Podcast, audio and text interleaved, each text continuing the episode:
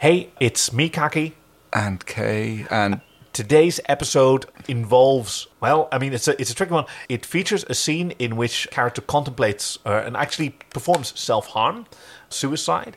Though this is purely in a, in, a, in a fictional sense, but if that's something that you're sensitive to, this may be one to skip. Prepare to starboard! hello and welcome to Tales of the Uncharted Territories. I'm your host Kaki, and this is my friend Kay.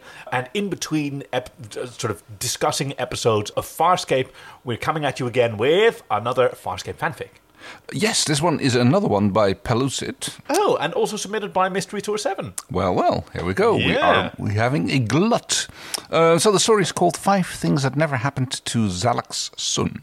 Uh, spoilers through 317 The Choice, and it was written in August 2006.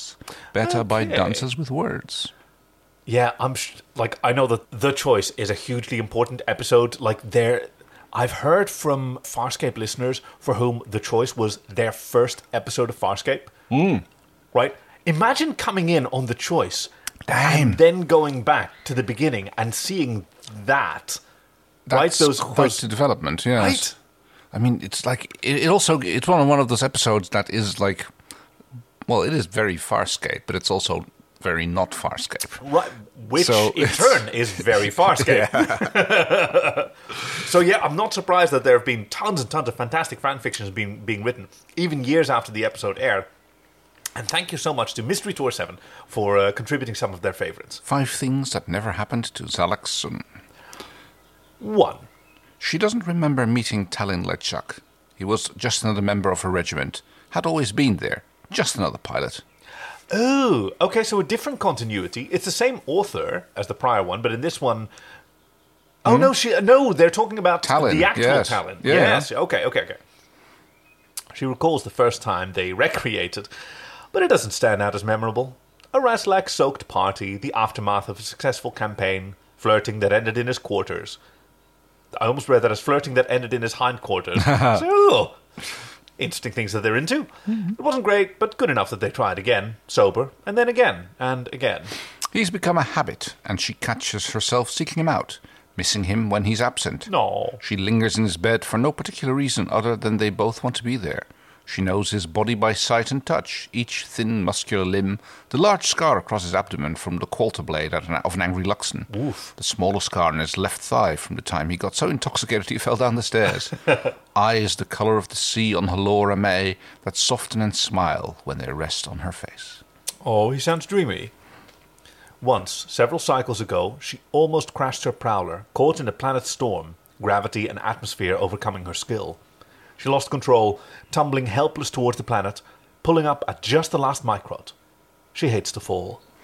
With Talyn, it's like flying in that storm over and over. The terror always war- warring with the thrill. One night, it's too much, and she's crying for the first time since she was a young cadet.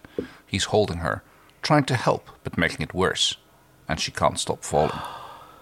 It's all right, Xhalax, he whispered against her hair.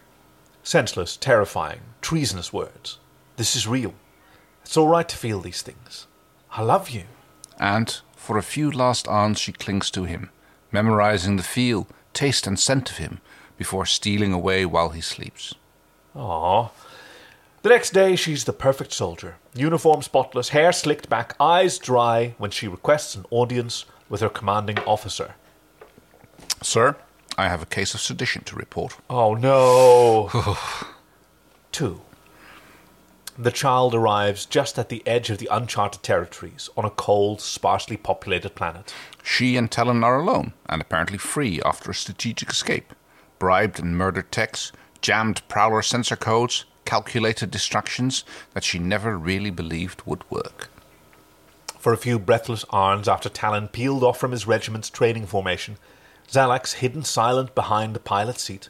They waited with anxiety, certain someone would follow. But time and distance elapsed, and they began to taste freedom. She found it terrifying. She sat in the cramped seat behind Talyn, one hand loosely clutching the sleeve of his flight suit, so that she was connected to something outside of herself. The two of them together and unmoored. She's always preferred the openness of space to planets, with their bulk and heavy atmosphere, But as she looked out the windows at nothing but stars punctuating the blackness, she realized how empty space is without a command carrier, a ah. regiment of comrades. She tightened her grip on Talyn's arm, while the other hand tried to rub away the ache of fear in her swelling abdomen. She doesn't like the planet they found, but unless she wants to give birth in the Prowler, they have no choice. They have currency and discarded their peacekeeper uniforms for nondescript clothes the first time they stopped to refuel.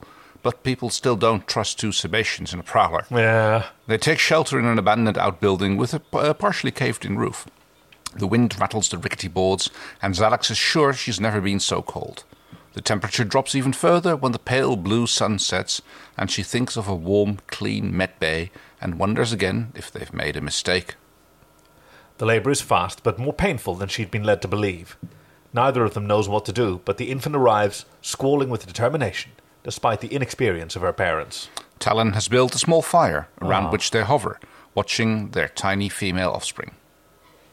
I've never seen an infant up close before, Talyn says in awe, running his finger across the small head covered with a tuft of dark hair. Me neither, she admits, laughing to cover her panic. We can do this. She only half believes him, but leans back as he pulls her close, his lips brushing her temple. We should give her a name. Xhalax looks at the infant in her arms, then turns to Talyn with a smile. Her name is Aeryn. Oh. Three. Every time she sees a group of cadets, she catches herself watching, calculating ages, looking for a child with familiar features. She was under anesthesia for the birth and never saw her offspring, but she knows it was female and believes she was recognize her. Wait, hold on. Yeah. What do we- Well, none of these things actually happened, so, you know. Oh, okay. I think there's like this, we're having a different little continuity story here. Interesting. Yes. So it doesn't like, the, the whole story doesn't have internal continuity. I think they're just like five different scenarios that may or may not have Oh, happened. Yeah, okay, well, let's stick with it. Yeah, yeah, yeah. Yeah. And one day she does. The techs have taken the Prowler Sims offline for repairs, and she's on the way back to her quarters in frustration when the cadets pass. They're about six or seven cycles old, and she immediately starts scanning. This child is quiet and serious, walking near the end of the group, observing the passing pilots. Her dark hair catches Xhalax's attention. Dark haired cadets always do, and when the girl looks up, Xhalax sees Talyn's blue grey eyes.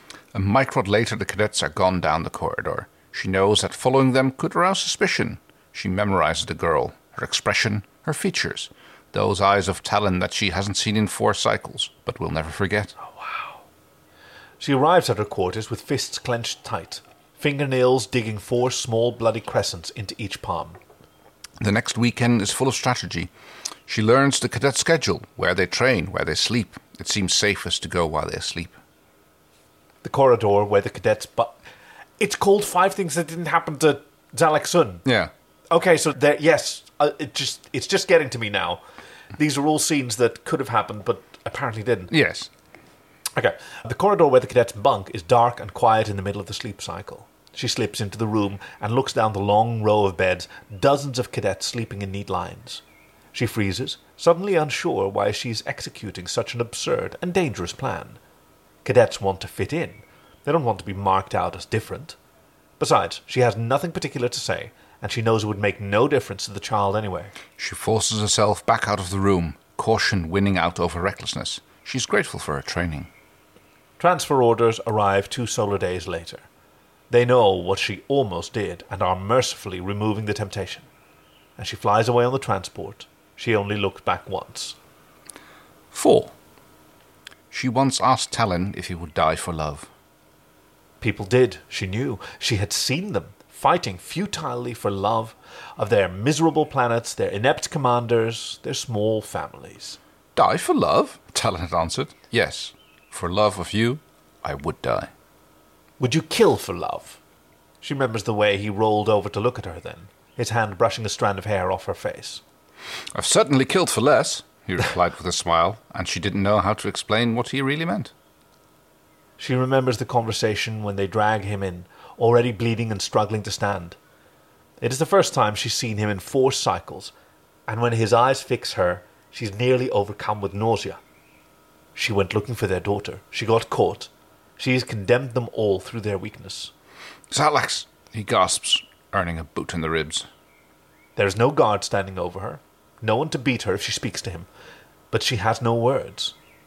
She wonders if they told him what she did, if he understands why, if he could possibly forgive her. She knows she will never forgive herself. They bring the child in next. Her wide eyed expression betrays a little fear at the scene. The clean, dark room with guards. The mother she must recognize in chains. No, the no. father she's never seen, restrained and beaten. Oh no. I know where this is going. Xhalax looks at her lover and their child and is glad that she's brought their family together. They kill the child first. Yeah. One clean pulse blast to the head. She doesn't make a sound. And Xhalax tries to be proud. Talyn is next, executed the same way. His eyes never leave her face, but she can't tell if the expression is love or hate. And as the executioner approaches, she wonders what she's dying for after all. Okay, okay. I need to scroll back and look at this because Yeah. five things that never happened to, to Xhalax Sun. The first one is that she didn't report Talyn. Mm-hmm. Right? Her life would have been very different if she'd reported them. Sir, I have a case of sedition to report. The Right. second one is um, giving birth. Right? Giving birth at. Uh, Uh, no, uh, escaping with him. Yeah, Right, escaping, yeah, yes, running yeah. off with him and, yeah, going to live away from the peacekeepers.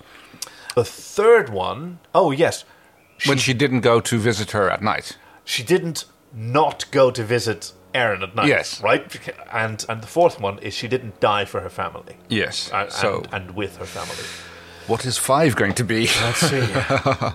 she went to Valldon to kill her weakness, finally and completely. But when the battle is over, her weakness has won. Her daughter wants to save her, so she imprisons Xhalax, first on the gunship, then on a Leviathan.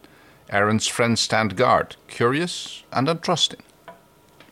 People can change, mother. It isn't too late, Aeryn says. But it is too late. Xhalax changed long ago, caught for a weak moment in a pair of blue grey eyes, the ramifications spinning out of control, beyond all her power to undo. She already knows the terrible cost of emotion, knows that falling is one way. It's Aeryn who needs to learn. She has her chance when Aeryn, Crais, and the Luxan leave the Leviathan for supplies. The insufferable Hynerian has been left as her guard, and he's no trouble at all, though she takes time to kill him more thoroughly this time. Woof! She takes the Nebari Tralk and her know it all girlfriend by surprise, and they're dead before they can protest.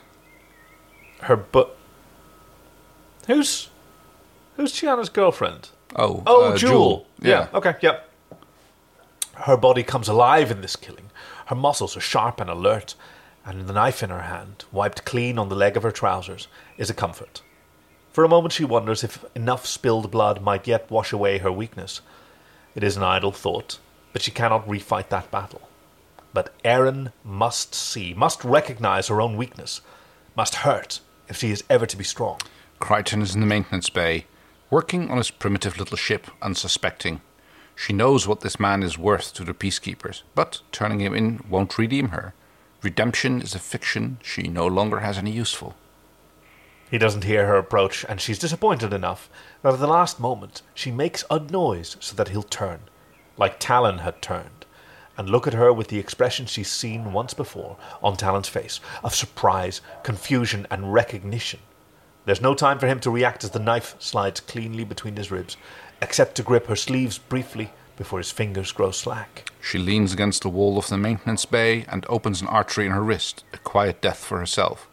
She doubts, suddenly, if her daughter will understand, but she's too tired to worry, and she thinks instead of Talyn, Aeryn, the price of love, and how it feels, finally, to be free.